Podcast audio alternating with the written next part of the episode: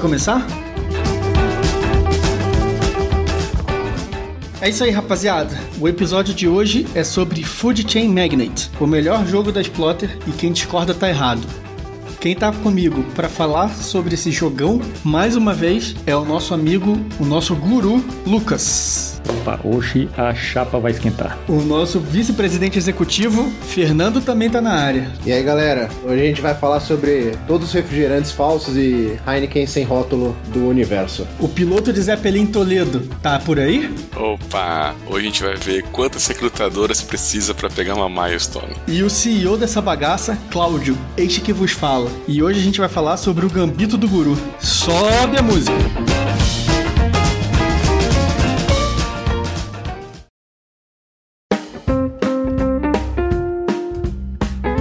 Que, que você tem de novidade pra gente hoje aí, Lucas? Opa, novidade aí que vai sair, então, um 18x novo aí do, do Lone Order, né? O 18 Mag. É, Mag é de magiar, né? Em húngaro, né? A única língua que o diabo respeita, né? Segundo Chico Buarque. E é um 18x diferentão, né? Assim, o Lone é um cara que já gosta de fazer essas coisas, né? Ele e o Helmut Ole, eles têm os 18x tanto dissecando, assim, o gênero para fazer os jogos mais simples, né? Jogos de entrada, quanto umas coisas bem diferentes, né? Então, tem o 1880, que até a ordem das, das operações muda completamente.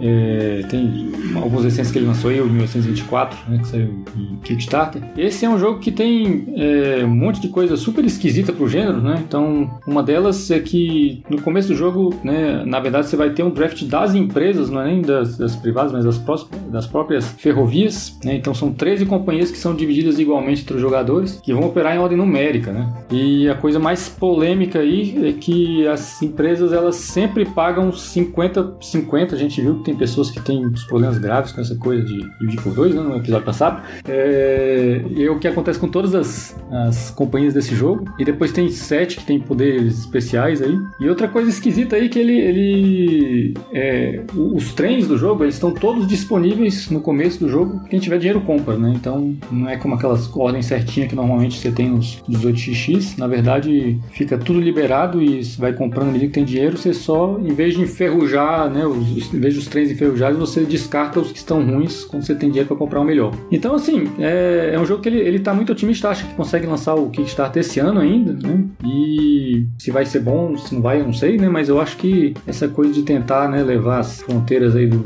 estilo adiante é uma coisa que eu acho interessante e ele faz muito isso, né, apesar de, assim, não ter nenhum jogo do, nem do, do, do, do né, nem do Helmut Show entre os meus lá, top 3 e tudo, eu admiro essa coisa que eles fazem aí de estar tá sempre tentando criar novidades, né, para não ficar só no mais do mesmo, né, nesse estilo. Esse jogo não é OR, ele não é Orgler e Homem, ele é só do Lone? Só do Lone, é. Eles têm vários que, que são em dupla, né, e tem alguns individuais também, inclusive esses que são de entrada, né, ou se não me falha a memória, o Railroad Barons, que é aquele que é só de cartas, que você não tem rotas, foi o Oley, né, e o Lilliput e o Poseidon, o, o Lilliput é só do Lone e o Poseidon é dos dois. Então eles estão sempre fazendo essas coisas aí, né? Também tentar simplificar os, as mecânicas para fazer um jogo de entrada, né? Cara, eu tava acompanhando uma discussão dos gringos. Não tem nada do jogo ainda, né? Tem uma foto e, e um, um texto de divulgação que, porra, é uma folha 4. E os gringos já debatendo pra caramba essa regrinha que você falou, que todos os trens estão disponíveis de uma vez. Aí os caras, mó ejaculação precoce, falando, pô, é, aí o cara na primeira rodada já pode comprar o trem que vai enferrujar todos os outros, e aí a empresa dele vai falir e o jogo vai acabar. Maluco, o nego, nego é muito apressado, tá ligado? É, eu. Deve ter alguma regra. Alguém jogar, pro né? cara. É, claro, mas pro cara colocar todos os trens disponíveis de uma vez, ele provavelmente vai mudar o dinheiro inicial das empresas, vai mudar o preço dos trens. Putz, alguma coisa tem que ter pra você não poder comprar um diesel na primeira rodada, né? Não, claro. É. Ele vai fazer algum balanceamento aí, mas putz, tem uma gente muito apressada para criticar. Eu sou um desses, que eu achei essa ideia desse jogo uma merda, mas não por motivo deles, é porque, porra, eu sou o cara que quando tava lá, quando saiu o Novo Testamento, eu sou aquele cara que tava reclamando, falando, tem que deixar o Velho Testamento, esse aqui tá bom. Então eu sou o cara que não gosta de mudança, sacou? Como assim, não joguei tanto igual vocês, mas eu ainda fico um pouco assim quando tem mudança demais. Eu não gosto de coisas que acrescentam muita, muita, muita regra, muita coisa sem mudar muito a jogabilidade, assim, mas... É o que o Toledo falou isso daí no, no nosso podcast zero, cara. Se se tornar o jogo fitly, fica ruim. Pois é. Mas se tiver alguma recompensa junto, né? Se o jogo trouxer uma experiência melhor, tá valendo. E, e tem muita mudança pequena que muda muito como o jogo se comporta, né? Eu acho que o melhor exemplo que para mim é do 1849, o fato de você só podia emitir ação como a última coisa que você faz, né? É só uma ordem de como você faz as coisas, né? Do 1846, você começa a sua rodada, você já pode emitir ação, usar aquele dinheiro ali, fazer uma coisa. No 49 não, você só pode emitir depois que você faz tudo, inclusive comprar o trem, né? Então significa que você está perto ali de, de, de, seu trem enferrujar, o que, que você faz? Você faz as contas ali, eu, ixi, eu acho que vou ter que emitir duas ações para poder comprar um trem na próxima, porque você não pode comprar nessa agora que você não tem o dinheiro. Aí, para garantir, eu vou emitir três, aí chega a tua vez e você descobre que tinha que ter emitido quatro e se ferra, né? Que é o que geralmente acontece no 49. Então é só uma mudança de ordem de, de o que, que você faz de, de cada passo ali da, da, da, rodada de operações já muda drasticamente a forma que o jogo funciona, né? Então acho que tem coisinhas simples que mudam bem a jogabilidade, não precisa encher de, de regra nova também. Também fico pensando também por qual é o público que eles estão lançando, né? Porque quando também lança com tantas mudanças, geralmente deve ser para quem já tá mais baleado, assim, né? Já viu de tudo. Que eu falei, né? Que eu tô ensinando meus camaradas aqui a jogar. Mostrei ali, né? Dois, três títulos para eles. E aí eu fui tentar o 82 e os caras já acharam diferentão demais, entendeu? Hum. Tipo, muito diferente. Se você for pensar, não é tanto assim, né? É. Agora, por outro lado, me parece que a saída tá grande, né? O, tanto é que o, o, uma coisa que eu achei muito interessante, que assim, foi justo tipo, num ano que apareceu um monte de coisa. O Kickstarter do 1824, que é dele também, ele foi simultâneo com o X-A-Pic, que é um jogo, né, basicão do basicão. E os dois tiveram uma saída imensa, assim. Eu não lembro agora se foi qual dos dois que vendeu mais, mas foi pau a pau, mesmo o 1824 não sendo um padrãozão e o X-A-Pic seja basicamente um mini 30, né? Então... São propostas diferentes, é isso bem que você falou. O, o Lone, eu não tinha pensado isso, mas agora faz sentido, cara. Ele faz um 18xx que é para quem já joga 18x e quer, e sei lá, não gostou muito, quer ver alguma diferencinha, ou putz, já tá muito acostumado e quer testar alguma coisa diferente, mas também sair mudar muito, né? Acho que faz sentido isso daí. é, eu, eu, nem joguei tantos assim pra, pra dizer dos que são de fato, né? Tirando esses que simplificam o sistema, tipo Lilliput, o Poseidon, por exemplo. Tem o, o 18CZ, né? Que é na Tchecoslováquia, ou acho que ainda era só a Tchek, né? E eu não joguei, mas disse que também tem, tem bastante coisa diferentona, assim. O CZ, eu tenho quase certeza que ele fez por encomenda. Ah, é? Ou, ou é o 37. Um desses dois ele fez porque um cara do país chegou e falou: Porra, faz um jogo aí. Ah. Uma editora do país falou: Faz um 18x pra mim aqui. E eu não lembro qual dos dois foi, mas um dos dois é. Tá, beleza. A minha notícia é bem curta, é na verdade só um ponto requentado aqui. A AG, All Board Games, reabriu as vendas dos jogos que estavam na no que eles chamam de Wave 2. A AG, falamos algumas vezes, então só recapitulando, era uma empresa que fazia jogos manuais, é, artesanalmente, e agora estão fazendo jogo na China, igual qualquer jogo grande. Nessa daí eles fazem jogos em levas, e eles chamam essas levas de Wave. A Wave 2 tem bastante jogo, tinha fechado há um tempo, mas ele resolveu reabrir, então quem quiser comprar, provavelmente essa é a última chance de comprar um 18x com frete grátis para o Brasil. Essa venda está disponível até 15 de dezembro. Tem alguns jogos lá que são recomendados para iniciante, principalmente o 18 Chesapeake, e esses jogos são com frete grátis. Quem tiver interessado em 18x, essa talvez seja a última chance de conseguir com um preço ainda razoável dentro de um padrão 18x. Vai ter link para variar aqui para quem quiser comprar. Se alguém tiver interesse e quiser perguntar pra gente também, uma dica, alguma coisa, a gente pode tentar ajudar. E eu acho que vale a pena comentar que essa é uma leva de coisa muito boa, né? Não só o X-Apic, mas tem o 49, que apesar de não ser tão para iniciante assim, é um jogo muito bom. O 17, que é o mais avançado em termos de, de manipulação de mercado. O 82, né, que é um jogo bem legal aí, que é crescendo umas mudanças. O Max, né, que também é bacana. E tem um 18x de cartas, né? Eu nunca joguei, mas é, chama Rolling Stock. Ele usa ideias aí de você comprar e vender ações em empresas, né, e fazer dinheiro com elas, mas você não tem a ideia de construir rotas, né? Então, um jogo de carta que é bem interessante também. E tanto é que até eu troquei a minha compra, né? eu tá quando teve o prêmio da Copa lá, eu peguei um 18ms e acabei pedindo, não, não dá para eu trocar para um 82. Acabei mudando o meu por conta disso. Nada contra o MS, aliás, apesar de muita gente ter, ser contra ele, mas eu achei interessante, mas esse 82 é um ano que eu achei até mais legal. Nada contra não. É, galera que tá ouvindo, não compre o 18ms. Não façam isso. Gastem seu dinheiro com outro, porque esse jogo é piabazinho, não é legal. Gastem seu dinheiro melhor. Porque é isso. Não, o Scott é gente boa, né? Ele também deixou trocar o meu X-A-Pic pelo 82. Ah, você também? Não. Oh. troquei. Não, o cara é fina demais. E dessa leva eu peguei o 18 Max também. É bom também. Eu não quero produzir provas contra mim mesmo, eu não irei falar os jogos que eu comprei.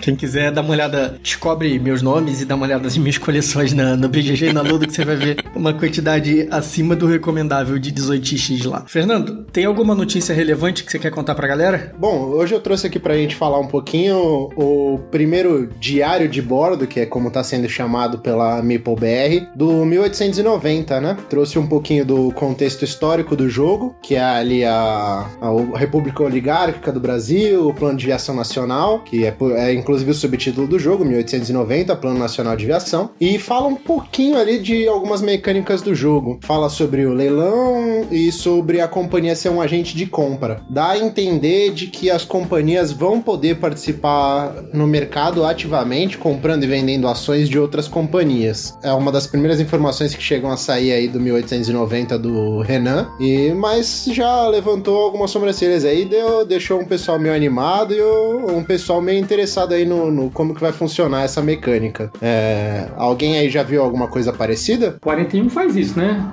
O 41 é o outro 18x que é conhecido como o cúmulo das manipulações de mercado, né? Além do 17. E nele tem isso. Você pode ter companhias que tem outras companhias que tem outras companhias. Imagina, deve ser uma trabalheira para controlar isso, mas a ideia é essa. Pode ter uma empresa que tem outra empresa e aí o lucro daquela empresa, em vez de vir pro jogador, vai pro tesouro da tá no nível acima, né? Não sei se é exatamente isso que vai acontecer nesse 90, né? Mas de certa forma tem essa ideia já. É, na foto, inclusive, mostra um pouco do mapa, que é verde, é uma coisa um pouco diferente do, dos mapas que a galera tá acostumada a ver, sendo transparente, sendo. Não transparente, né? Mas que eu digo, da cor do, do próprio papel ali, num meio amarelado, dependendo do jogo, branco, com bastante pardinho oceano. Falta um, po um pouco de cidades ali no, no meio e um mercado bem interessante, com um rasgo no meio ali. Parece que as companhias não vão poder pular de em todos os números da esquerda para direita, vão ser só alguns. Uma, um início interessante pro, pro 1890. Então agora chega de falar de 18x, esse episódio não é de 18x. Dá uma notícia diferente pra galera, pelo amor de Deus, Toledo. Não é? Pô, vou embora então. Bom, vamos dar um, uma notícia aí nacional pra galera, né? A Meeple BR anunciou um jogo econômico que parece ser interessante, que é o Furnace. Ele é o mesmo designer do Smartphone Inc., que é um outro jogo econômico bem interessante, que saiu em Kickstarter, acho que ano passado, se eu não me engano. E esse aí vai ser um jogo mais curto, né? Uma proposta ali de ser um jogo para jogar de meia hora a, a, uma hora. E vai ter elementos de leilão, de draft, né? E, e alguns mecanismos de gerenciamento de recursos para fazer render, né? A tua grana. O que mais me ganhou foi alguém, é, agora não lembro onde que eu escutei isso, dizendo que é o tipo como se fosse um, um Splendor econômico. Então acho que vai ser uma boa pedida aí de ter um jogo econômico curto e rápido para jogar, né? E ainda mais no mercado nacional, né? Então acho que é uma excelente notícia aí pra gente.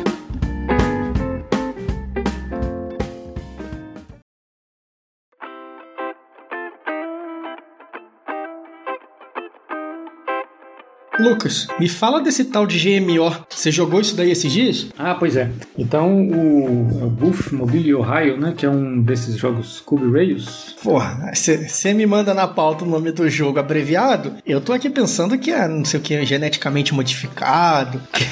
Pô, dá uma ideia pro jogo, hein? É. Aí o cara vem falar de Cube Rail. Ah, pelo amor de Deus, pelo amor de Deus, dá nota zero pra ele. Você sabe que acabou de, de sair um, um econômico aí sobre indústria de asbestos, né? Mas fala do teu cubinho da Winsome aí, vai lá. Isso. Então, é, é um jogo dessa série Cube Rails, né? Que, esses em que basicamente jogos que, que tem em comum é que você investe em, é, em companhias e as rotas você representa com cubos, né? Então você não tem aquela, aqueles trilhos, aquelas coisas, né? Você vai só colocando ali os cubinhos no mapa. Esse é de autoria do Ed Robbins, né? E a principal característica do Ed Robbins é que ele não existe, né? Ele é um pseudônimo aí do John Borer, né? Então, é o cara que resolveu fazer um monte de jogo e ninguém sabia que era o mesmo cara. Hoje a gente sabe que ele revelou todos os seus pseudônimos, esse é um deles. Somos todos pseudônimos do John Borer. é, o, o, Chicago Express, né? Assim, até recentemente era um tal de Harry Wu, que é só mais um também. Quando é pra fazer 18x, ele usa outro nome também. Parece que já teve também caso dele usar o nome do Martin Wallace e vice-versa. Ah, confusão danada. Mas enfim, o interessante aí, né, né do GMO aí, e aliás eu acho que é uma coisa interessante do próprio próprio gênero, né, do, do Cube Race, é que apesar de ser uma coisa que parece super repetitivo, né, e basicamente são, são jogos, né, como eu falei, você tá ali comprando ação e botando cubinho em mapa, é, ele explora muito essa coisa de fazer isso de formas que mudanças tornem o jogo bem diferente um, né, um do outro. Então esse, inclusive, foi o mais esquisitão que eu já joguei dessa, dessa linha. Tudo nele é, é diferente dos outros, então você tem separação entre dinheiro e, e ponto de vitória. É, a forma como constrói é super esquisito também. Você usa, você tem um conjunto de, de, de cubos de cores diferentes que não estão associados à empresa. Na verdade, cada vez que você abre a empresa, você pega os seus cubinhos lá de onde mais tem cubinho, né? Então tem, tem pilhas de vários tamanhos diferentes de cubinho e é o que vai definir é, qual vai ser a cor daquela empresa, qual vai ser o trilho dela e também vai definir se você começa a ter uma empresa né, chegando em cidade onde tem outra, dependendo das cores, aquilo ali vai influenciar de forma diferente também como vai ser o jogo. Então é um jogo muito esquisito, assim, que as primeiras rodadas eu não fazia ideia do que estava fazendo, mas depois, quando comecei a pegar o espírito da coisa, ele é bem interessante, né? Eu diria assim que eu acho que eu teria outras prioridades né, pro próximo jogo desse estilo que for pegar, né? O meu preferido, né, de longe é o Chicago Express, mas tem coisas muito legais também, eu gosto muito do Dutch Intercity, é... mas ainda assim que é muito bom. E o legal é que é um jogo que saiu por uma empresa grande, né? A grande desgraça dos jogos da Winston é que antes disso acontecer são as coisas horrorosas e caríssimas, né? Aquele jogo lá na folha de papel sulfite com mapa horroroso desenhado no Paint, né? E que vem numa marmita e custa 100 dólares. Ah, esse não, né? Esse aí já saiu pela Rio Grande Games, né? Acho que deve estar uns 20 e poucos dólares aí. E um mapa mais bonitinho e tudo. Então tá nessa leva aí, né? Tanto a Rio Grande Games quanto aquela Capstone também estão lançando vários jogos dessa série aí. E, e, é muito legal que, como eu falei, né? São jogos que a princípio parece que é tudo a mesma coisa. Eu, às vezes eu acho que é de propósito, né? O John Bora ele faz isso, né? Ele vou fazer um jogo que é horroroso, né? Que todos eles parecem ser exatamente a mesma coisa, mas os jogos são tão bons que o pessoal vê que mesmo, né? Apesar de ser parecer tudo igual né, e ser feio pra caramba, ainda assim o pessoal quer jogar. Opção interessante aí pra quem gosta desse tipo de jogo. E jogo curto, né? É legal falar que os jogos dessa série aí são coisas aí de joga em 40 minutos, né, por aí. Falando em Chicago Express, né, cara, no último, no Blizzard Power Grid eu dei uma chorada ali, né, que eu vendi o Chicago Express, tava arrependido, e meu, meu amigo aí, Fábio, lá de Jaraguá do Sul, que pra quem eu tinha vendido, ele ouviu o episódio, se comoveu, cara, e me vendeu novamente o jogo aí, cara, sem querer lucrar ainda em cima. Pô, show de bola aí, ó. Ato de humanidade de uma pessoa aí dentro do universo board game. Então, queria só deixar aí o agradecimento. Essa é a diferença entre quem joga Cube Rails e quem joga 18x. Você percebe que um lado é bonzinho, o outro é tudo desgraçado. Se fosse um 18x, ele, meu irmão, tinha esfregado na tua cara. Ele rasgava o jogo e mostrava que se tu não tem, nunca mais vai ter. Eu acho que você não jogou direito, hein?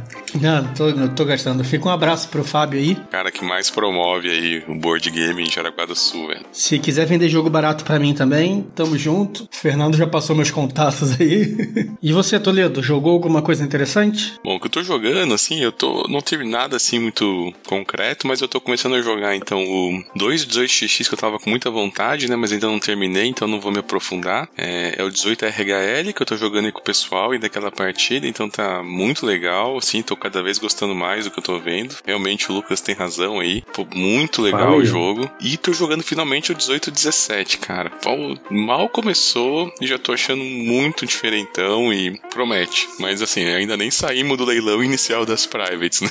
Então, tamo na luta, na luta ainda. Mas eu já tô gostando bastante, aqui é bem diferente realmente. Então, quem sabe aí no próximo episódio eu já vou ter jogado mais e posso comentar sobre esses dois títulos. Ah, sim. Esse vai ser o seu comentário legacy do nosso podcast. Você vai falar sobre 18 e 17 por uns 50 episódios. Eu joguei 18 Chesapeake, não vou estender muito aqui, é um 18x para iniciantes, né? Eu joguei com um cara que já, já tinha jogado um pouquinho, dois que só tinham jogado City of the Big Shoulders, então foi a migração ali para eles. O pessoal curtiu o jogo, mas eu não sei se, se é bem o jogo para aquela galera lá, mas cara, todo mundo gente boa, fica um abraço aí pro, pro Júlio, pro Diego, pro Thiago, receberam muito bem, foi uma jogatina sensacional. O, o Chess é aquilo. Joguinho, alguns tiles tem que dar uma marcaçãozinha, mas o resto é plástico bolha, para ninguém se machucar, para ninguém falir. É um jogo bem sossegado. Tem como falir sim, cara. Vamos passar a régua nas jogatinas. Fernando, jogou alguma coisa boa ou as porcaria de sempre? cara, pior que essa semana eu acho que eu joguei alguma coisa que você deve ter até aí na sua casa. Eu joguei o 89, o 1889. É um bom introdutório, um jogo levinho pros padrões 18xx, tanto é que a partida acabou com 3T praticamente enferrujando na hora, o 4T foi permanente, como diz o, o grande Mamoru. Então foi uma partida rápida, divertida, jogamos pelo 18 games, mas foi só para não, não, deixar o, o 89 cair em esquecimento, até chegou a minha cópia desse jogo maravilhoso aí, inclusive feita por um cara aqui do Brasil, o Vinícius Renault, ou Renault, não sei é, pronunciar seu nome, cara, me desculpa se eu estiver destroçando o seu nome, mas assim, a impressão maravilhosa, qualidade de jogo feito em, em empresas profissionais, assim, melhor que muito jogo de 18xx que, que a galera faz leilão aí na Ludopédia, que veio de fora. Assim, não vejo a hora de fazer um próximo trabalho com ele. Sim, muito bom mesmo. Quem sabe em breve aí a gente não, não vê umas fotos dele circulando por aí. E galera, lembrando que a gente tá nas redes sociais, interage com a gente. A gente sempre deixa uma rede social de cada um dos integrantes do podcast aqui embaixo, na descrição. E também temos as redes sociais do próprio podcast, que é o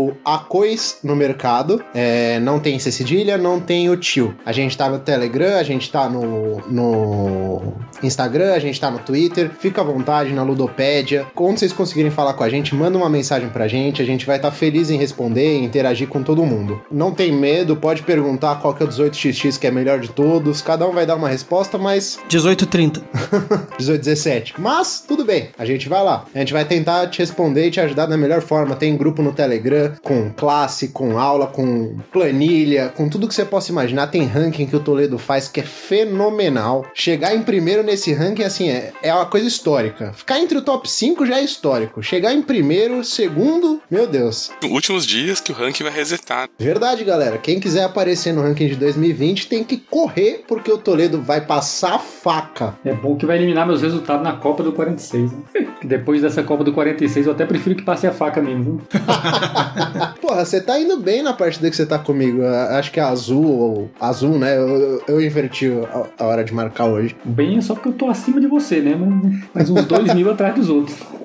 E eu queria aproveitar aqui também que a gente tá falando de mensagem e, e, como entrar em contato com a gente. Queria deixar um grande abraço pro Rafael. Acho que o nosso grupo de 18xx deve ser o único grupo no Brasil, quiçá no mundo, que contém um maquinista dentro do grupo, cara. O cara posta plano de fundo, GIF. O, o cara é o 18xx em pessoa. É um prazer ter você com a gente, cara. De verdade. Muito obrigado por agraciar-nos com a sua presença. Estamos fazendo a vaquinha para pagar o cachê, porque o maquinista fará um programa especial temático sobre jogos de trem. Ele vai explicar porque todas as mecânicas de jogos de trem são uma simulação perfeita do mundo real. Aguardem. Valeu, Rafael. E galera, é, é maneiro mesmo. O cara, porra, ele acorda cedo, manda várias fotos lá de dos trilhos, umas paradas bem irado.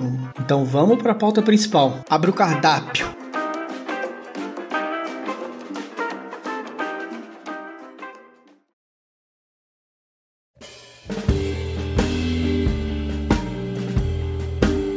Cara, vamos lá. Food Chain Magnet. Jogo da Splotter, jogo recente. Não, não sou garoto Wikipedia aqui, sei lá, deve ser 2015. Com certeza o maior sucesso dos caras. Já tem fácil umas 8, talvez 10 tiragens. Jogo caro, 75 euros. Mas falando sobre o que interessa, é sobre o que esse jogo? Esse jogo, nós somos CEOs de uma cadeia de restaurantes, né, de fast food. Ali nos anos 50, eu imagino, né, não tá escrito isso, mas pela arte, né, do jogo, dá para entender. Esse esse jogo é bem econômico. Basicamente, o único recurso que nós temos ali é dinheiro. Para ganhar o jogo. Ganha quem tem mais dinheiro? Esse jogo ganha quem tem mais dinheiro. Porra, então ele tem o selo Cláudio de qualidade mercado de ações.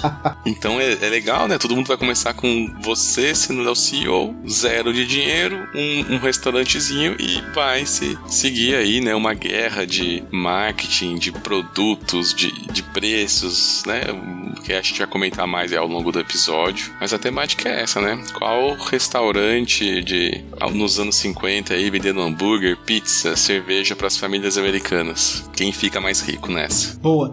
Esse jogo é Fome de Poder ou The Founder The Board Game. Quem viu esse filme, esse jogo é bem aquilo ali, cara. É capitalismo selvagem, capitalismo safado, capitalismo maroto, na sua essência, colocado num jogo que você vai sacanear e vai ferrar os amiguinhos, porque esse é o jeito certo de jogar. E Toledo, uma parada que você falou aí que eu acho muito muito irada, até um pouco a ver com essa brincadeirinha que eu fiz agora do, do The Founders, The Board Game. É, o jogo ele tem toda uma temática que eu acho que o pessoal chama de arte pin-up, que é putz, uma arte dos anos 50 ali. Você vai ver que as, as imagens parecem bastante clip art das figuras e tal. Cara, eu acho assim, muito temático. E a, a parte das cartas do jogo, show de bola, bonitas pra caramba. O tabuleiro, já vamos falar isso agora logo, tem quem critique, porque ele é espartano. Mas aí, pessoalmente, já comentei, se é um jogo que você vai ter que quebrar a cabeça fazendo muita conta, é melhor ter um tabuleiro que seja óbvio e evidente o que você precisa entender do que você tem que ficar interpretando. Por exemplo, o tabuleiro do Food Chain é muito melhor que o tabuleiro do Hansa Teutônica. Fica a dica aí de comparação pro pessoal entender. Mas eu imagino que deve ter gente aqui que discorda de mim. Tô certo ou errado?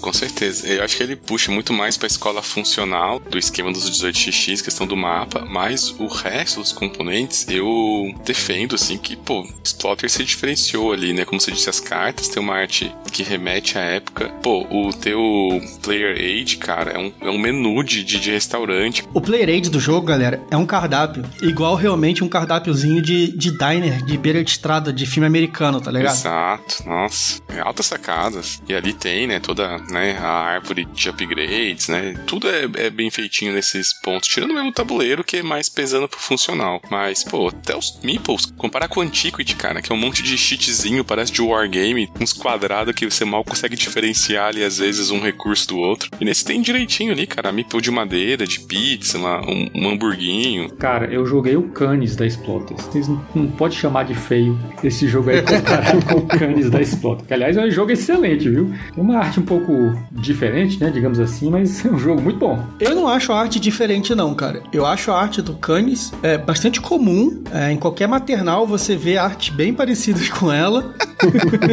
é uma etapa que todo mundo já passou da vida. Mas recomendo, hein? Essa eu não conheço. Eu, eu só vi a capa e eu não tô zoando. A capa realmente é um desenho daqueles que você faz na folha de caderno na aula de química que tá chato pra cacete. É, é feio demais essa capa. Mas hoje a gente tá aqui para falar de jogo bonito. Então vamos voltar pro Food Chain. Cara, olha esse mapa de 1950 dos Estados Unidos. Você quer me falar que a arte do Food Chain não é temática, a arte do mapa? Show de bola, excelente isso daí, porque estamos aqui num podcast, um programa de áudio. Não, não, não, não. eu não tô, eu não tô e o Fernando me manda olhem pro mapa. Eu tô nem falando pra gravação, a gente pode botar o link na, na descrição. É, tá feiaço, né? Então, mas é como as coisas eram em 1950, cara. Não tinha Google Maps pro maluco fazer um negócio bonitinho. Temático pra caralho, velho. Até o grid é igual, mano. Cara, e aí a parada do, do Food Chain, que é maneira, ele tem esse tabuleiro, que a gente falou que é feio, que na verdade são vários tiles que você sorteia e encaixa os, tiles de acordo com a quantidade de jogadores, mas o jogo ele não se desenvolve tanto ali. Ele também é muito um jogo de carta, só que um jogo de carta diferente, porque você não tá jogando as cartas da tua mão, você tá colocando as cartas na mesa. O que eu tô falando é bem confuso. Dá para explicar de um jeito fácil. Primeiro, que no mapa, o que, que você faz no mapa? Você coloca o seu restaurante e você vende a comida para cada casa. Como que cada casa quer saber qual é a comida? Vai ter um marketing que vai gerar a necessidade de consumir alguma coisa lá. Acabou. É isso que funciona o mapa. É para pegar comida, vender comida, fazer propaganda de comida. E a parte das cartas? Cara, a parte das cartas é onde o jogo tem um diferencial gigantesco. Como o Toledo falou na primeira explicação dele, todo mundo aqui tá fazendo o papel de um CEO no jogo. E o CEO de uma empresa não bota a mão na massa, né? Ele contrata os peões para trabalhar. Então, cara, tem um monte de carta no jogo que representa funcionários da tua empresa. E aí você contrata com gerente que vão mandar em outras pessoas, ou você contrata a galera que efetivamente produz. Você contrata o cara do marketing, você contrata o cozinheiro, os caras da bebida, o estagiário, o estagiário, o trombadinha que rouba a bebida dos lugares. Você pega umas pessoas assim. E aí, durante a rodada, na primeira coisa que você faz na sua primeira ação em cada rodada, é escolher quem você vai colocar para trabalhar. Você tem uma quantidade limitada ali de, de funcionários que você pode colocar em cada rodada. E aí, parceiro, é aí que começa a interação. Porque eu posso fazer propaganda de pizza, o Fernando só consegue produzir hambúrguer, e aí ele não vai conseguir vender o hambúrguer dele, porque a casa que ele ia vender o hambúrguer agora que é pizza. Nessa daí, o Lucas consegue baixar o preço dele, e eu que tava achando que ia vender minha pizza, eu não vou vender, porque agora o restaurante dele tá vendendo mais barato e todo mundo vai querer comprar o, a pizza e o hambúrguer na, no restaurante do Lucas. Então é um jogo de marcação, um em cima do outro, toda hora. É um furando o olho do outro. Não é um jogo para quem chora tomando banho. E aí, obviamente, como qualquer bom estrategista, o Lucas vai começar a fazer marketing de Coca-Cola, aí alguém vai querer roubar a Coca-Cola do Lucas, aí, consequentemente, alguém vai. O Lucas vai diminuir o preço da Coca-Cola dele, o Cláudio vai colocar uma propaganda de soda, não é soda, né? Suco lá, com o outro, né? Limonada. Limonada. É, limonada e cerveja. Aí é sempre assim. Quando você acha que a casa tá lindinha pra vender, para você vender para ela, vai algum, algum carinha ali faz o um marketing de uma coisa que você não tem como produzir, ou então vai colocar um, abrir um restaurante na porta do, da casa do amiguinho. Sempre assim. Meu irmão, é, não tem direito adquirido nesse jogo. Tem muito jogo, sei lá, você fez o marketing da Coca-Cola. E aí você vai vender Coca-Cola lá, porque foi você que fez esse marketing. O tabuleiro é coletivo, parceiro. É, é de todo mundo e não é de ninguém. Então a parada que você colocou lá, ah, você fez o marketing, maneiro. Você sabia que ia ter um marketing lá. Essa é a vantagem que você tem. Os outros não tinham certeza. Você tinha. Agora, quem vai vender é quem, na fase de vender, tiver em melhor condição para isso. Você tem que ter o produto, você tem que vender mais barato. Essa é a parada. É, e aí nisso, né, acontece o que a gente sempre defende, explode de interação, né? Você não tem como jogar sozinho. Tem que olhar para todo lado. O pessoal tá fazendo propaganda, aqui o pessoal tá produzindo, a que preço estão fazendo. Tem um pouco de informação fechada, né? Você não sabe o que todo mundo vai usar toda a rodada. É um jogo para ficar ligadão na mesa. Mas você sabe a, as cartas que todo mundo tem. Só tem um momento no jogo que as cartas ficam fechadas, que é a hora que todo mundo escolhe as cartas. Em todo o resto do jogo, as informações estão 100% abertas.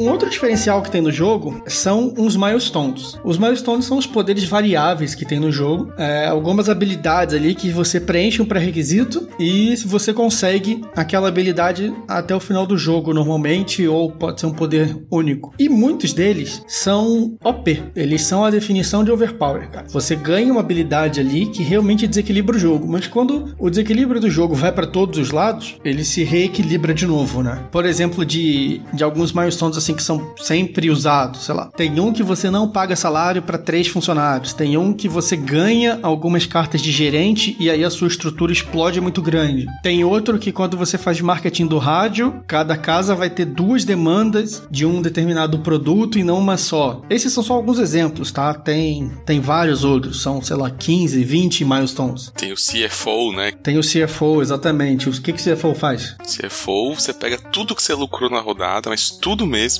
e você ganha ainda 50% em cima. Pensa um jogo que te dá um bônus desse. Em qualquer outro jogo seria quebrado, e nesse, alguns ainda tentam falar que é quebrado, mas é discutível. Não é todo mundo que pega CFO que ganha o jogo. Eu discordo do Toledo. O CFO, para mim, ele é um mecanismo de acelerar o final do jogo, cara. Normalmente, quem pega o CFO já tá na frente, e o CFO faz o cara ganhar, acelera o final do jogo, e o cara normalmente ganha. Nem toda partida, é óbvio, mas normalmente quem pega o CFO ganha. Eu também concordo, na verdade, eu não tava falando meio de críticas que tem no BGG, né? Inclusive, depois a gente vai falar que tá pra jogar online ali, né? Eu fui ver no site que tem uma opção de você desligar essa milestone, né? Como opção. Isso. Então eu imagino que, que a pessoa deve, deve reclamar. Essa versão sem CFO é a versão bicicleta de rodinha. Até pra gente explicar aqui, né? Cada milestone dessa vai ter um requisito para você conseguir e justamente o requisito para você pegar essa, essa milestone é você juntar 100 de dinheiro. Então, cara, isso vai promover o quê? Uma corrida. O jogo é uma corrida. Então você vai tentar ganhar dinheiro bem rápido para justamente ganhar essa carta e, pô, você tá benzão, né? Você tá ganhando 50% a mais de lucro a todo o jogo, o resto do jogo. Isso faz o jogo ser dinâmico. Ah, eu curto também, porque é uma informação que todo mundo sabe. Você sabe que se alguém chegar em 100 antes de você, essa pessoa vai ter essa carta. Tá lá, cara. E você podia pegar essa carta igual qualquer outra pessoa. Porra, não chora, tá ligado? Tava lá, mesma oportunidade para todo mundo. Lembrando que das milestones, essa é uma das menos overpowered, porque ainda é uma milestone que você consegue treinando. Então você tem como ter um CFO. É diferente, por Verdade. exemplo, da milestone da geladeira que, meu, não pegou, tomou no seu. Pô, não vai ter a geladeira e já era. Ou ah, a do a milestone lá do, de treinar a mesma pessoa com dois, três, três personagens. Também, não pegou, mudou, já era. Mas essa parada dos milestones que a gente tá falando agora, todo mundo sabe quais são os milestones que estão disponíveis no começo do jogo. E o certo, ou entre aspas aqui, jeito certo de jogar, é você já mirar no começo do jogo quais milestones você vai tentar pegar. Principalmente a primeira e a segunda milestone ali. Porque, como o Toledo disse, cara, esse jogo é uma corrida. E, e é uma corrida também pela conquista desses milestones. Porque a partir do momento que uma pessoa pega, no máximo quem pegar na mesma rodada consegue, depois ninguém mais vai ter aquela habilidade ali. E o teu jogo fica direcionado para você fazer o uso máximo daquilo. Sei lá, se você pegou o milestone da pizza, você ganha mais 5 em cada pizza. Brother, você não vai querer ficar vendendo limonada, você vai querer vender pizza. Teu jogo vai ser focado em produzir pizza, fazer marketing de pizza e trabalhar em cima disso. Ele direciona a tua estratégia e você foca naquela habilidade ali. Mas tem gente que vê um outro lado disso. Eu, eu só vejo como ponto positivo, tá? Mas tem gente que vê o ponto negativo dizendo que esse jogo é scriptado. Eu discordo veementemente, mas eu vou levantar o debate aqui, abrir e vou pedir a opinião do Lucas sobre isso. Lucas, eu sei que você não tem tanta partida de Food Chain assim, mas acho que pelo menos os debates você acompanhou, enfim, você entende de jogo. Você acha que é um jogo scriptado? O que, que você, você fala sobre isso? Eu, eu tive essa impressão, né? Assim, é ruim falar isso tendo jogado tão pouco, né? Mas me, me pareceu que tem essa coisa de você meio que ter que escolher um, um caminho, né? No começo do jogo e não se desviar muito dele. Posso estar enganado porque eu não joguei tantas vezes, né? Mas essa foi a impressão que me deu, né? Você meio que meio definir sua estratégia o quanto antes e não se afastar muito dela. Não sei se vocês discordam. Não, eu, eu, eu concordo com você. Eu só não vejo isso como um ponto negativo do jogo. Não é, isso é perfeitamente pessoal, assim. É, é porque eu, particularmente, não gosto desse tipo de coisa, mas tem, tem, tem gente que gosta e tem certo e errado nisso, né? Eu não sei se a gente já mencionou isso no nosso podcast ou se eu só ouvi em outros, mas os caras da Splotter, eles têm uma frase famosa que é: se você não pode perder o jogo na primeira rodada, para que você joga a primeira rodada? E essa parte do script para mim entra nisso, sacou? Cara, a tua primeira decisão no jogo, primeiro, no caso do Food Chain, a primeira carta que você vai escolher, você já pode perder o jogo ali. E pros caras da Splotter isso é extremamente significante. Para mim faz muito sentido. Com certeza. Eu acho que esse jogo ele fica muito parecido com o 18xx no sentido de que é legal aprender com alguém que sabe jogar, que o cara vai te falar, né? Não, não, não compra essa carta de primeira aqui que não faz o menor sentido. Então tem algumas peças cruciais para você selecionar para formar parte da tua equipe e que no nosso episódio piloto, inclusive, Claudio, você falou muito bem disso, falando de um exemplo temático até, né? Pô, você tá começando uma equipe, você não vai começar contratando um gerente de, de não sei o quê. Você não vai fazer um marketing se você não tem nada para vender ainda, né? Exato, você não tem nem quem cozinha, você não tem nem, né, quem tá ali operando ali o, o básico da tua, da tua, do teu restaurante, né? Então acho que isso faz sentido. Ele te dá a opção para você começar, né? Ele não tem as rodinhas, né, como você gosta de falar, que se você quiser comprar, você compra, mas você vai se dar mal. Então existe, de fato, algumas cartas das que você pode selecionar ali no início que, que pô, são claramente melhores, fazem muito mais sentido. É que o, o Food Chain, eu acho que ele é muito criticado nesse E essa crítica, assim, quase que me dói.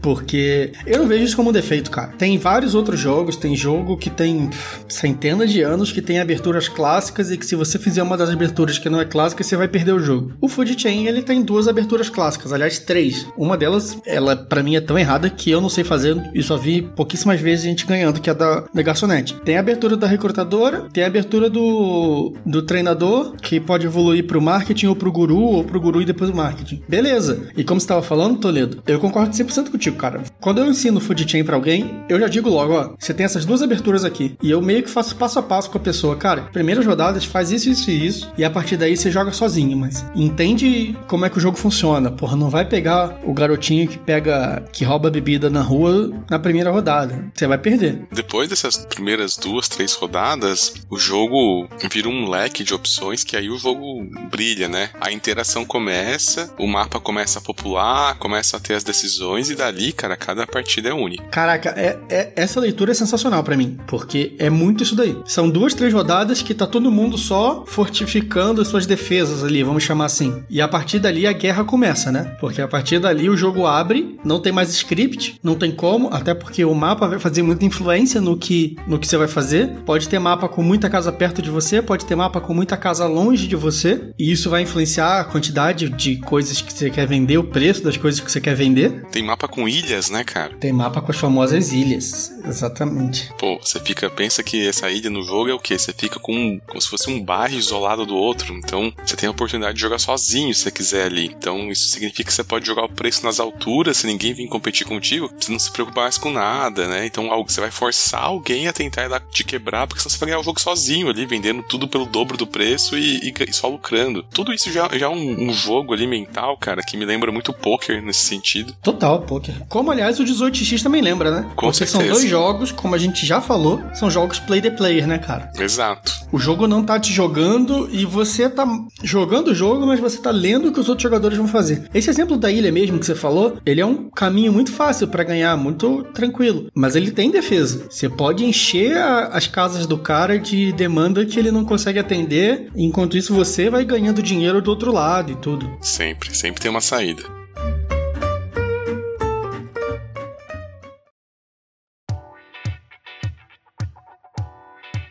Fernando, você é team recrutadora ou team guru? Eu sou team guru, porque eu sou ruim pra caralho no food chain. E aí o guru me dá a possibilidade de eu conseguir treinar meus funcionários mais rápido. Para quem nunca jogou food chain aí, na estratégia do guru você vai pega um treinador e um trainee de, de gerente e aí você treina ele, se não me engano, acho que umas duas vezes. Três é, vezes. Duas vezes, Claudio? É, três vezes então. Treina ele três vezes aí e transforma ele num guru. O guru do Himalaia aí, vamos, vamos colocar. O cara consegue treinar três upgrades para cada, cada cartinha por rodada. E você sabe como que ele faz isso, né?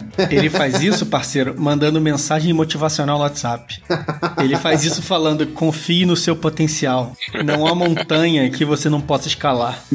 Porque ele é o guru. Ele é melhor do que um coach. O Fernando acabou de explicar a abertura do guru. Essa é a que você usa também, Toledo? Você é da abertura da recrutadora. Ah, cara, eu gosto bastante da do guru, principalmente para dar aquele pulo pro rádio depois, né? E já causar no marketing. Mas eu tô, ultimamente, eu tô muito tentando justamente a estratégia que você falou do, da, da garçonete. Eu vou, quero vencer com isso, cara. Nossa, é, se você, ah, você vai falir no food chain. Essa é a vantagem, não tem como. Mas tem como terminar com zero, né? Eu já perdi pra estratégia da garçonete. Tem vontade de tentar. Mas eu gosto mais dessas de fazer o upgrade, cara. Porque até um, sim, um aspecto do jogo que eu gosto demais. Porque eu adoro esses jogos de, de Civilization e essa árvore ali, tecno, que é, é mais ou menos isso. É uma tech, é uma tech tree, tree, né, cara? É uma tech tree. E não. eu me amarro nisso, cara, ficar fazendo aqueles caminhos. Então, eu acabo indo pra essa estratégia porque eu gosto de ficar fazendo, né, os caras ali. Então, eu gosto de jogar com essas estratégias assim mais de longo prazo. Então, toda vez eu coloco a cartinha de 300, né, no começo Pera do aí, jogo. pera aí. Que cartinha de 300 é essa? A gente não É falou sobre mesmo, isso. Não falamos. Aproveita e explica. Então tá. É, no- logo no começo do jogo, no setup, é, todo mundo vai ter uma três cartas, né? De uma de 100, mais de 200 e uma de 300. E isso vai ser o quê? É, o, o- a condição de final de jogo, que a gente ainda não falou, é igual o 18XX, que é quebrar o banco. Então o banco ele quebra duas vezes aqui. É, inicialmente ele vai ter 50 dinheiros ali pra, por cada jogador, né? Então numa partida de quatro jogadores vai dar 200, viu? Eu sei fazer conta. Então, quando Tem que quebra esse- por dois, né? É, se fosse 50 dividido pra cada jogador, dava ruim. E, e quando quebra esse banco inicial, o tamanho do segundo banco é definido pelos jogadores. E aí é isso, cada jogador vai colocar escondido uma carta de 100, 200 ou 300, né? Sempre coloca em 300. Food chain é bom, tem que demorar. Mas isso é, é- é- é intimamente relacionado a qual estratégia você vai seguir, né? Se você jogar uma carta de 100, você está tentando uma estratégia de curto prazo, né? E uma de 300, uma de longo prazo. Geralmente essas que envolvem treinamento, muitos dos teus funcionários, é, geralmente é uma estratégia de longo prazo, né? Você, é, uma estratégia de curto prazo quase sempre vai, vai ser aquelas que você vai tentar usar os funcionários padrão, né? Que você recruta de primeira, vai na, vai na força bruta. Pensa que é você tá ali com o Bob's da esquina contra um, um- um- um hambúrguer gourmet que vende ali, né? É esse que são as estratégias diferentes. Respeita o milkshake de ovo maltine do Bob's. Sim, cara. Melhor que isso, só o Habib's com a esfirra a 39 centavos. Bons tempos. E o que é esfirra a 39 centavos? Não é nada mais, nada menos do que você colocar vários Pricing Manager, parceiro, no jogo. Exatamente. E aí você enche lá, baixa o preço e você ganha só pelo bônus, porque foi você que inventou a esfirra barata. E aí você ganha o bônus de mais 5 que o milestone de primeira pessoa a vender esfirra dá. Esse é o Food Chain Brasil. Em breve, na loja mais perto de você. Em breve no Print and Play mais perto de você. Não, mas falando sério, o Food Chain, ele saiu no Japão e saiu na Coreia. Deve ter saído na China também, mas com certeza no Japão e na Coreia. E a expansão que a gente vai falar daqui a pouco, ela vem com duas novas comidas, duas ou três. E tem o sushi e tem o kimchi, que é do Japão e da Coreia. E é exatamente porque eles fizeram isso. Mas o sushi e o kimchi, eles vêm porque saiu o jogo no Japão e na Coreia, tipo uma homenagem aos primeiros jogos Exploiter que foram traduzidos. Então, se tivesse saído um Food Chain no Brasil, a gente pode ter certeza que ia ter a expansão do pastel de feira. Era pra vocês terem rido, porra. Toledo, mete a trilha de risada aí, porque eu tô- a piada foi boa, porra.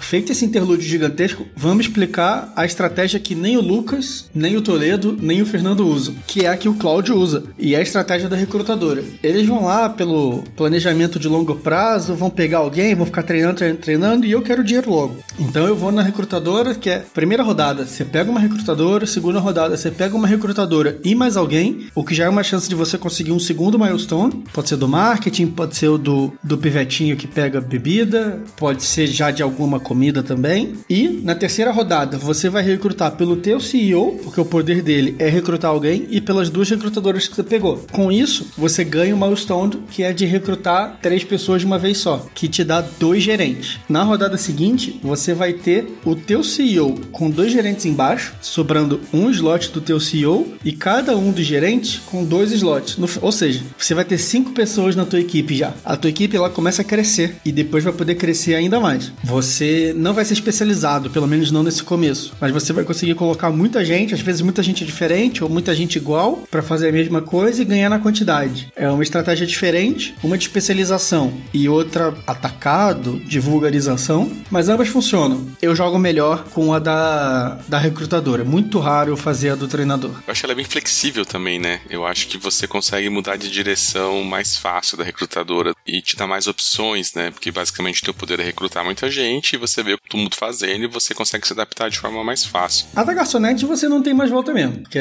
você vai abrir um Hooters e, e vai ganhar dinheiro porque tem um monte de mulher atraente atrai, atraindo gente. Mas a do guru, você pode pegar depois uma carta que exige treinamento que te deixa recrutar mais gente. Ou seja, você consegue equilibrar o poder do da recrutadora. E o contrário também, porque tem outro milestone que quando você paga 20 de salários de uma vez só, você pode usar vários treinadores em uma única carta. No final das contas, o que eu tô falando é, o guru pode mais pra frente ter uma habilidade similar, mas nerfada da recrutadora, ação da recrutadora, e a recrutadora idem. Mais pra frente ela pode ter uma habilidade um pouco nerfada, que é o milestone do guru. Então assim, você consegue equilibrar. É o que eu sempre falo nos jogos da Splotter, cara. Pelo menos os recentes. Eles são pensados, eles são trabalhados e eles te dão saída. Não existe estratégia matadora nesse jogo. Tanto que a gente tá falando aqui de duas aberturas possíveis que funcionam igualmente. Passou essa parte dessa estratégia inicial, o jogo ele vai se abrir para você decidir o que você vai vender e por quanto você vai vender, que é aquela interação que a gente comentou antes. E essa interação vai te fazer pensar ali. Você pode jogar o preço a 20, você pode jogar o preço negativo, que é literalmente pagar para vender e ser compensado pelo bônus que o jogo te dá, ou fazer um meio termo ali, qualquer coisa. Então, não é um caminho pré-definido, você não consegue antes de jogar saber o que você vai fazer, mas você tem um leque de opções na tua frente, cara. Como todo jogo que depende muito disso, da leitura de outros jogadores, play the player, ele só melhora conforme o grupo joga mais. Ah, sem dúvida. Todo jogo é assim. Todo jogo bom é assim. Tem um camarada nosso aqui, por exemplo, sempre pega a geladeira. Você também faz isso, Fernando? Eu faço isso. Eu- pra- se eu não pegar a geladeira, pra mim a partida acabou já. eu corro pra jogar alguma coisa no lixo só pra poder pegar a geladeira. Não achar tão fundamental assim, não. Eu pego se der pra pegar, senão eu posso jogar sem ela. Mas às vezes ela faz falta.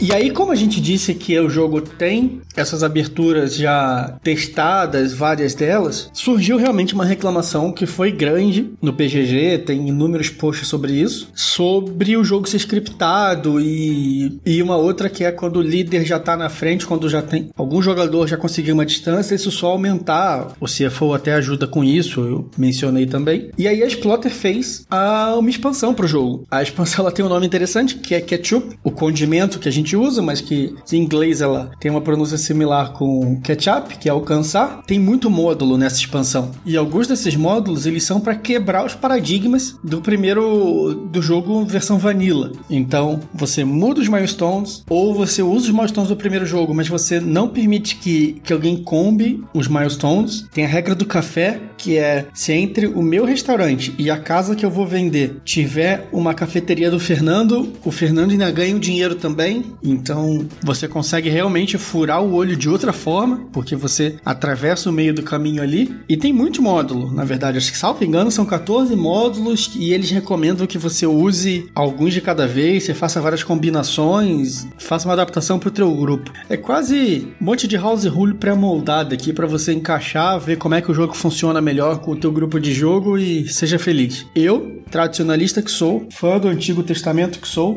prefiro o jogo Vanilla. Bom, galera, nossos comentários gerais sobre Food Chain são esses. Espero que vocês tenham entendido como é que o jogo funciona. A gente não entrou em minúcia aqui, é mais para dar um pano bem amplo. E fica o convite, quem quiser jogar com a gente, temos um grupinho também para fazer várias partidas de Food Chain. Sempre tem uma mesa ou outra rolando lá. Galera, sempre gente boa. Se a galera for pela saco, a gente já lima do grupo. O link para entrar vai estar tá lá. E essas partidas do nesse grupo são marcadas num site específico para jogar o Food Chain. É uma implementação autorizada pelos autores do jogo, pela Splotter, editora holandesa, e que tá agora tá até colocando as expansões aos poucos. Eles estão em beta, parece, com, com algumas, estão colocando alguns módulos, enfim. Dá para jogar bem lá, dá para se divertir, dá para jogar em tempo real, porque o site responde bem, dá para jogar síncrono também, dando ping na galera. Tem para qualquer tipo de gosto aí. Vou deixar minhas ressalvas aqui. Eu sou um cara que joguei muito mais presencial esse jogo na vida, tô tentando jogar essa versão online. Eu acho que assim, é aquela coisa, né, cara? Quem não tem cão caça com gato. Porque eu acho que isso volta lá no meu ponto inicial da interação, que é um jogo que exige uma atenção muito constante sobre o que os outros jogadores estão fazendo. Tem que ficar olhando o histórico. Você não consegue jogar online sem você parar para ler o log do que os outros estão fazendo. Vou te dar 100% de razão nisso daí. Né? Não tem como falar diferente. Eu, particularmente, não me adapto muito a isso, não gosto tanto. Tá sendo assim, tô jogando porque eu tô na seca, né, velho? Que essa é a minha experiência, né? Eu sou um cara que não gosta muito de ficar vendo histórico, né? É só, é só jogar comigo qualquer jogo no 18x Games pra vocês verem como que não faz muito sentido minhas jogadas. Não, você é o Coringa em qualquer jogo. A única consideração que eu trago desse teu ponto aí é que o, o site faz as contas, né, cara? E as contas do Food Chain são piores que as contas do, do 18x, por exemplo. É muito mais chato fazer conta em 2 horas de Food Chain do que em 6 horas de, sei lá, qualquer 18x. Eu acho, eu, eu não recomendaria jogar de primeira quem nunca jogou num site desse, sabe? Não sei. É, eu concordo com você que não é o melhor site para aprender, a menos que tenha alguém ao vivo no chat, de voz com você ali, passando tudo, explicando o que, que tá acontecendo, mostrando e tal. Ah, concordo. Foi como eu aprendi. O maravilhoso Cláudio aí, nosso host, sentou comigo um dia, veio abrimos um grupo no WhatsApp, ficamos 212 horas jogando e ele explicando. Jogamos acho que umas duas partidas em sequência. E mais uma terceira síncrona. Três surras. Na época em que o Cláudio foi meu drug dealer particular, assim. O cara me, foi me aprofundando nas drogas. Ninguém precisa ficar sabendo que foram três surras. Acontece. A sua primeira partida de 46 mil foi uma surra e hoje em dia é o inverso significa que você é um ótimo professor, cara. Pensa assim. Então, como esse podcast é de food chain e o assunto food chain acabou, vamos pro mercado em alta e mercado em baixa. Fala galera, depois que a gente gravou o episódio, o site Board Game Core colocou as novas expansões disponíveis lá. Então eu consegui jogar mais um pouco com elas e eu tenho mais alguns comentários para acrescentar para vocês. É, principalmente sobre os novos milestones, eles mudam bastante a dinâmica do jogo. Como a gente mencionou bem aqui no episódio, é, o jogo base ele tem duas, três aberturas scriptadas que todo mundo tem que seguir e essas aberturas são direcionadas pelos milestones que você vai buscar. Então a famosa estratégia da garçonete a estratégia da recrutadora ou a estratégia do treinador. Os novos milestones mudam isso, porque o bônus que você teria com essas estratégias anteriores você não vai ter mais. E ele dá novos bônus até com novas cartas. Então você pode agora pegar o cara do marketing na primeira rodada, porque você também vai ter uma vantagem diferente. Se você for a primeira pessoa a vender limonada, você treina alguém que está trabalhando. Mas se você for a primeira pessoa a vender pizza, você ganha um outro, uma propaganda de pizza na mesma rodada. A primeira pessoa que faz avião faz duas, dois marketings diferentes. Ele tem novas aberturas, isso é relevante. Então o jogo ele vai perder essa estratégia inicial, que de novo eu não critico, mas que era uma estratégia inicial de sempre pegar é, garçonete ou principalmente a recrutadora e o treinador. E agora você pode pegar o, o pivetinho da bebida, agora você pode pegar o cara do marketing e você também pode pegar ainda a recrutadora e o treinador, porque eles também te dão características boas, mas são diferentes. O treinador te dá mais um treinador. A recrutadora, ela já te dá a carta mais poderosa lá da, dos gerentes pretos. Então você, na primeira rodada, já, na, já vai ganhar uma carta que te dá 10 slots. Ou seja, o jogo abre de, uma, de formas diferentes e todas as estratégias pré-programadas, tudo que já foi bastante testado, você muda. Realmente fica um jogo novo. Fica uma característica interessante que dá um dinamismo. Eu recomendo bastante que quem conhecer o Food Chain já tradicional, ou mesmo quem conhece um pouco e ficou frustrado por o jogo ser muito punitivo, ou porque quem conhece bastante o jogo tem uma vantagem muito grande, pode tentar jogar com a expansão, porque eu imagino que poucas pessoas jogam com a expansão hoje ainda, então não tem esse know-how todo que algumas pessoas levam vantagem em cima de outras. Um outro módulo da expansão que eu também consegui testar, e até um módulo mais simples, que vale para os milestones anteriores. É, os milestones, eles normalmente ficam disponíveis até alguém chegar lá e pegar. Mas você pode colocar um timer e alguns milestones vão sair na segunda rodada, outros vão sair na terceira. Você usa os milestones do jogo básico, mas você consegue tirar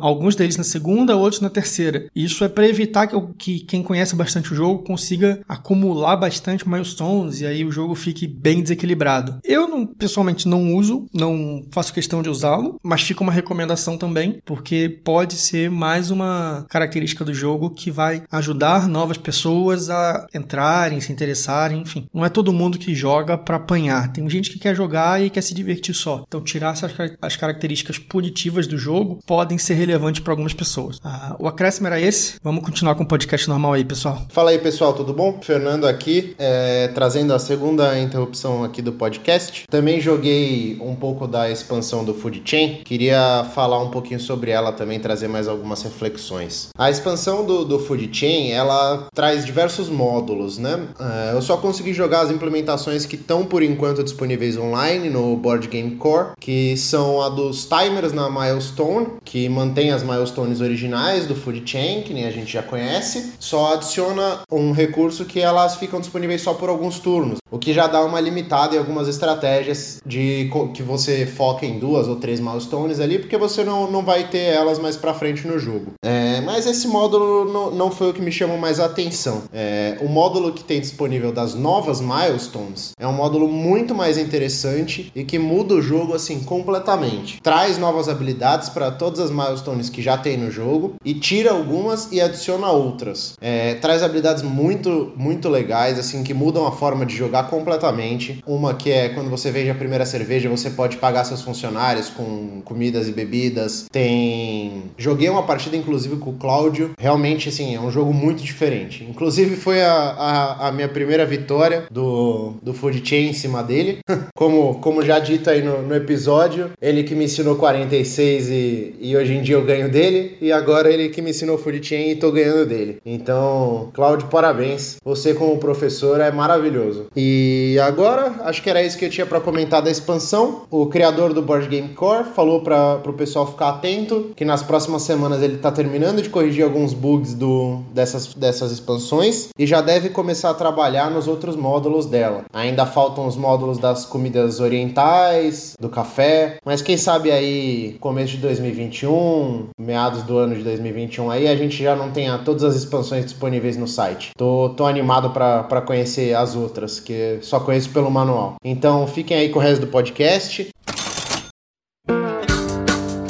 Vou pro mercado em alta e mercado em baixa. Lucas, vou começar contigo porque você tem menos experiência no jogo. Fala pra gente o que te agrada, o que te desagrada, mercado em alta, mercado em baixa para você sobre Food Chain Magnet. Pô, em alta, né? Assim, apesar de, como você falou, né, não tem experiência, mas uma coisa que já me atrai em geral, né, e é uma coisa clara nesse jogo, é o fato de ser um tabuleiro central em que tá todo mundo interagindo ali, né? Eu não sou muito fã de jogo que cada um faz o seu joguinho separado. E ele tem muito essa coisa espacial, né? Assim, de você ter que realmente se preocupar da distância entre as coisas e tudo, né? É, que é uma coisa que até aquele The Great Zimbabwe também, que é deles, também tem isso, né? Então, é, eu acho que essa coisa de o tabuleiro importar, né? Assim, ser algo que faz né, diferença. É legal essa questão de como tá distribuído as coisas, né? Agora, embaixo para mim é aquilo que eu tinha comentado já, né? Assim, é, é puramente pessoal, né? Assim, é, tem, tem pessoas que estão melhor com isso, outras não. Mas eu é, não sou tão fã, assim, de jogos em que você não pode se desviar muito da, daquilo que você começou a fazer, né? Eu acho legal jogos em que eu posso pensar numa estratégia no começo, mas de repente eu quero fazer uma coisa completamente diferente e isso ainda é viável, né? A impressão que me dá é que o, o Team Magnet não dá muito essa possibilidade, então, para mim, né, que gosto de às vezes fazer umas reviravoltas, é algo que incomoda, mas não necessariamente para outras pessoas. E o Lucas, não é impressão não, viu? O jogo é bem estruturado dessa forma, desde o começo, o, aquilo que a gente falou de você ter que escolher a cartinha ali do 100, 200, 300, desde o uhum. do, do primeiro segundo que você sentou na mesa, que está fazendo o setup do jogo ali, a sua decisão já vai impactar o resto do jogo inteiro. Então, é. realmente, assim, é, é, um jogo que não, não, não te permite mudar de ideia, e sim você tem que ir construindo no que você escolheu no setup. É, não não uhum. tem muita saída ali. Obviamente, você vai se adaptar, porque um joga um marketing ali, o outro joga alguma coisa aqui, mas não, não, não tem muita variação nessa parte, não. Fernando, diga, mercado em alta, mercado em baixa sobre o grande FCM. Bom, o... vou começar pelo mercado em baixa para fazer um, uma diferença aí. Em baixa para mim tá que assim, esse jogo é praticamente negociado a peso de ouro aqui no Brasil. O mais recente aí que a gente viu saindo acima dos mil reais. Não que obviamente 75 euros hoje em dia seja muito longe de mil reais, né? Mas vamos combinar que. Cuidado, Fernanda, ninguém precisa saber essas informações, você tá falando demais. e assim, não, não que o jogo não, não vai valer. De novo, entra na mesma coisa que, que eu falei aqui no 46. É um jogo que você vai ter pro resto da sua vida, cara. É um jogo que você tem infinita rejogabilidade. Acho que inclusive mais do que o 46. Ainda mais se você depois ainda resolver investir ali na expansão. Então, cara, é, é um jogo que dá pra você manter. E quanto mais você se aprofundar no jogo, mais o seu grupo se aprofundar, mais ele vai ficar. É... Mas pro público em geral aqui no Brasil é completamente inacessível. Ou você conhece alguém que tem, e aí você consegue jogar com essa pessoa, ou a chance de você conseguir importar um por um preço razoável é quase mínima. E pro mercado em alta, eu vou colocar, por incrível que pareça aqui, uma, um assunto polêmico para variar um pouquinho nos assuntos que eu trago, a arte do jogo. Cara, esse é o melhor jogo em questão de arte que tem. Eu olho para esse jogo, assim, instantaneamente, eu olho pro jogo e eu penso assim, caralho, eu vou pedir um McDonald's. É, é na hora, cara. Não tem como. Não tem como. Você olha pro jogo, pode ser no, no, no, no Tabletop Simulator, pode ser online, pode ser o físico. Outro dia eu tava lá na casa do Claudio, a gente tava olhando a porra da, da caixa do jogo. Eu, eu, queria pedir um hambúrguer. Eu queria pedir um hambúrguer. Só de, de olhar ali, não tava, a gente não tava nem jogando, a gente tava batendo papo sobre o jogo e olhando a caixa ali e já me deu vontade de pedir um hambúrguer. E assim, a arte é exatamente os anos 50. Para mim, tudo que falam mal desse jogo, para mim é, é, muito infundado. Para mim é muito melhor falar mal da arte do, do 18xx do que da arte do Fury Chain. Opiniões polêmicas, opiniões polêmicas. Meia vez, vou trazer o mercado em alta e o mercado em baixa desse jogo maravilhoso, perfeito, que não tem nenhum defeito. O mercado em alta é o fato do jogo ser extremamente estratégico, parceiro. Você vai pegar ali, porra, você vai jogar, você vai dormir pensando nesse jogo, você vai acordar pensando no jogo, você vai ficar fazendo estratégiazinha na sua cabeça. Quem viu é, o Gambito da Rainha vai do, sabe o que eu tô falando? Vai olhar pro teto, vai ver a porra da, da estrutura da tua empresa lá, vai ficar pensando quanto, como é que faz para conseguir colocar um Zeppelin para pegar um monte de casa. Enfim, esse jogo entra na tua mente porque ele te oferece um monte de coisa e você fica querendo jogar, fica querendo testar. É um jogo sensacional. Eu não tenho muito o que falar. Elogiar uma parada que, que é muito boa é fácil, né? Então, sim, extremamente estratégico, complexo. Uma coisa que a gente não tinha, que a gente não falou nas nossas considerações, inclusive, no, no comentário sobre o jogo. Não é pesado de regra, tá? O jogo ele é bem tranquilo de regra, tanto que depois que, você, que o pessoal sabe as regras, o cardápiozinho, que tem quatro folhas, que na verdade, não, o cardápio tem, é uma folha A4 dividida em quatro colunas. Essa folha A4, cara, duas, três são só imagens do jogo, a estrutura das empresas e tal. As regras mesmo estão 25% de uma folha A4. Depois que você sabe o jogo, você lê aquilo ali, você sabe tudo o que está acontecendo. Então, é um jogo tranquilo de regra, extremamente complexo e em estratégia. É, é o tipo de jogo que eu curto, totalmente aprovado, recomendo a todos que tenham a chance de jogar. O jogo é caro, mas você pode jogar online de graça, sem ser pirataria, então não tem desculpa para quem gosta desse tipo de jogo não se aventurar. Mas tem o mercado em baixa. E o mercado em baixa é: esse jogo tem muita conta, malandro. É muita matemática. Eu não ligo, falei agora há pouco. Eu não ligo de fazer conta em 6 horas jogando 18x. Ok, mas as contas do Food Chain, elas são piores, elas são, eu não sei falar, mas elas incomodam.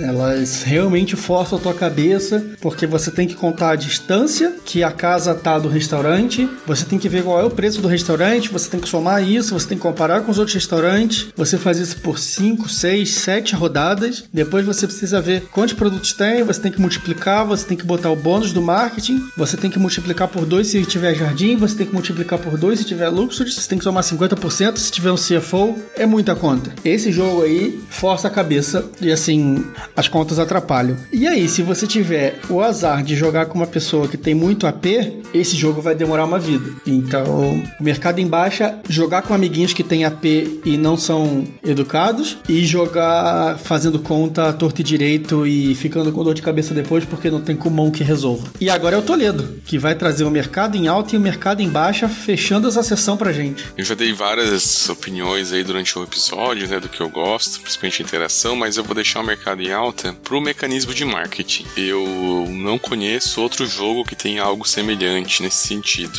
No sentido do tema e da mecânica, né? Encaixou super bem. E você ter isso de você realmente manipular o que as pessoas querem, então você consegue afastar aquilo de que basta você produzir mais eficiente do que outros. N não existe isso. Você pode ter a melhor máquina de fazer hambúrguer e bebidas que não importa, porque você tem a demanda, né? Então a junção dessa questão que a gente traz aqui em vários jogos econômicos da oferta demanda, mas a manipulação da demanda é uma, uma estratégia no jogo. Então eu acho isso fenomenal. Se tiverem outros jogos que tem é, algum mecanismo parecido, por favor me falem, né? Que eu quero conhecer muito. Esse fica sendo meu ponto em alta, além de outros aí que eu compartilho com os colegas aí. Em baixa, eu tenho muita dificuldade em falar alguma coisa de mal desse jogo, mas eu vou até me contradizer que eu acredito que no, no longo prazo seja de fato a, a variabilidade inicial do jogo. É, por mais que eu já tenha jogado muitas partidas e ainda não tenha sentido isso, eu sei que para quem jogou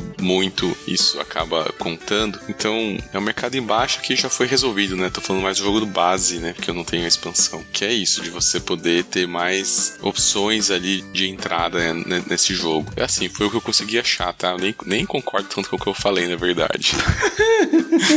Mas é para eu poder ter um mercado em baixa aqui. Porque realmente eu não sei achar. Eu não, não acho ele jogo perfeito, mas também não consigo achar defeitos nele tão facilmente. Pau na máquina, vambora. Então, beleza, rapaziada. Esse foi o nosso podcast sobre Food Chain Magnet. Obrigado por quem teve a paciência de ouvir. Aquele abraço e bora jogar. Vocês não vão dar abraço, não vão falar tchau. Valeu, pessoal. Comam hambúrgueres. Até mais, pessoal aí. Cuidado com o colesterol. Valeu, galera. Feliz Mac Dia Feliz.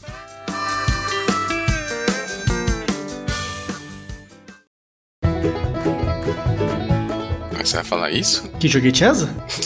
que, pô, que desilusão. Vou te contar um segredo, ninguém faliu. A gente precisa de uma figurinha do Cláudio com um monte de nota de 100 na frente. Ganha quem tem mais dinheiro. Como que faz o cálculo para colocar 50% em cima, o Toledo? então, mano.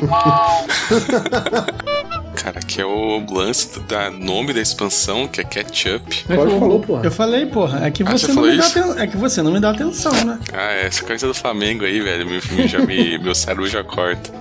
E hoje vocês vão descobrir. Não, hoje vocês vão descobrir a piada do cara. Olha eu copiando aqui. Não, não precisa dessa merda aí. É só sobe a música. Caralho, é um filho da puta. Deixa o cara falar quer- o que ele quiser, porra. É, porra, virou Tem bagunça. que Cadê minha liberdade individual aqui? Somos todos pseudôminos. Pseudôminos. Pseudônimos.